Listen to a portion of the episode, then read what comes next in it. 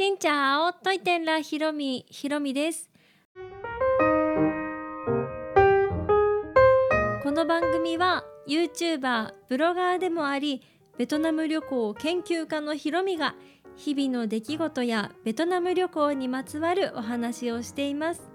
毎週月水金に放送しています。各種ポッドキャストとスタンド FM で配信をしています。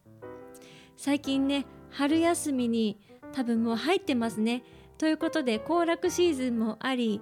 緊急事態宣言も明けたということでちょっとお出かけしようと思って富士サファリパークに行ってきました。皆さんご存知ですよね？富士サファリパーク。この音楽聴いたら多分あーって思うと思うんですが本当に本当に本当に本当にライオンだ。近すぎちゃってどうしよう。本当に本当に本当に本当に。ライオンだかな？富士サファリパーク。こんな感じでしたよね。私はあの富士サファリパークのところしかあんまり耳なじみなかったんですがよく聞いたらなんか面白い歌詞歌ってるなって思って。でもその富士サファリパークっていうものがあること自体はこの音楽のおかげで知っていました。でどっかね出かけたいなっていうお話を前回前々回ぐらいにしたと思うんですがその時にはねわさび丼とかいいなとか言ってたんですけどそしたらあれ？富士サファリパークって静岡にあったよなと思ってなんか思いつきでじゃあ行ってみようってことで行ってきました。で私普段ねあんまり人が動かない時、まあ、平日だったり土日とかこう混むような時はあんまりそういったところにお出かけはしないんですがあえてまあ人が移動するかもしれないっていう時にね行ってみました。そしたら案の定ね結構渋滞しまして車で向かったんですが高速道路がねすごい渋滞しちゃいました。それで富士サファリパークにね向かって着いたんですが着く時間が朝10時ぐらいに予定していたのが12時近くになってしまって。でまあね富士サファリパーク子連れの方もたくさんいらっしゃってやっぱり春休みといったらこういうところに来るんだなっていう場所ということで結構ねアトラクションの人気がねすごかったんです。そしたら私ねその富士サファリパークのサファリエリアっていう動物たちがいっぱいいるエリアにスーパージャングルバスっていうので行きたかったんです。ジャングルバスっていうのもあるんですけどこのスーパーがつくと私たちがね檻に入ってなんかバスの檻みたいなところに入ってジャングルエリアサファリエリアを走るんですけどその檻が上まで檻になっててライオンがね上に乗るんですって。もう動物園って動物が檻の中に入っていますが逆にね人間が檻の中に入っちゃってそしてライオンが上からこうガオーってくる、うん、でそのライオンに餌やりができてこう真上にねライオンがいて餌やりができるっていうもう大迫力なスーパージャングルバス。これを狙っていたんですが私がね行った時にはもうすでに完売をしていました。他のアトラクションもあって向こうで車を借りてでその車サファリカーみたいなちょっと特殊な車を借りてそれを走らせながら餌やりできたりとかそういったものもあったんですがもうすぐにね売り切れてしまっていまして結局ですねジャングルバスっていうのにもう滑り込みで本当にあとちょっとしか空いてないっていう状態で予約をすることができました。なんとかね目標のものには乗れなかったけどまあちょっとねなんとか滑り込みをすることができましてそれでそのジャングルバスっていうので回ったのとあと自分の車でねサファリエリアをあの走ることもできるので動物たちにね車どんどんされたりして傷ついてもまあ仕方がないっていう感じらしいんですが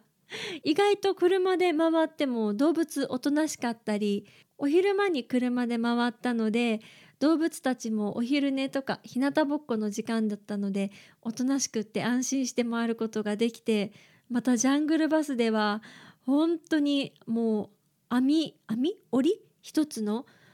あの本当に何何センチなんだろう？あれもう目の前50センチぐらいに動物が来てそれで餌やりもできてという感じで、まあ、ジャングルバスでもね十分楽しむことができました。あとご飯屋さんでねご飯食べたいと思ったら目の前でもうクローズしちゃってたりとかして なかなかトラブル続きだったんですがなんか小動物みたいなのもいてね動物園みたいなのもいて餌やりもできますよっていうのがあって行ったら私の直前で餌やり終わりましたってなったりとかしてまあこんな感じであららららっていうのが続いたんですがあとは犬のね館も行きました。犬の館はこれも割と滑り込みな感じで予約整理券を取ることができてそれで犬とね触れ合ってうん犬ちょっと私苦手なんですがちょっとね進歩できましたね。ちょっと触ることができました。すごく小さい犬がたくさんいてベトナムにいるような野生的な感じのこう獲物狙ってるみたいな犬ではなくって本当に小さなでも私からしたらちょっと大きいかなと思ったんですが、まあ、コーギーとかビーグルとかちっちゃな小型犬がねたくさんいて私怖くてあんまり近づいてなかったんですけどこうね膝の上に自然とこう乗ってきてくれたりしてうんなんか犬って可愛いなって 思いましたね。今までは口がねガバーっとなってる犬って分かりますか？なんか口がこう口の前からこうほっぺにかけてグイーって口が広がる犬ってちょっと苦手だったんです。なんか噛まれちゃうって思っちゃってなんですがビーグルっていう犬がねとっても可愛くってカメラの上につけてるマイクのモフモフみたいなところにね興味津々でそれを見つめてなんだろうこれってなってるビーグルがねとっても可愛くってこのなんだろうってこう集中してる隙にちょっと触ったりとかしてね なんとか触れ合えることができました。そしてサファリパークは本当に富士山の近く本当に麓にあるのですごく綺麗な富士山の景色やあとこう森林のこう風とかね浴びることができて自然を感じることができましたね。私は結構計画せずに行き当たりばったりでね行くことが多いので今回もそんな感じで行ったらいろんなねトラブルとか完売してるとかたくさんあったんですがそれはそれでいい思い出にもなりましたし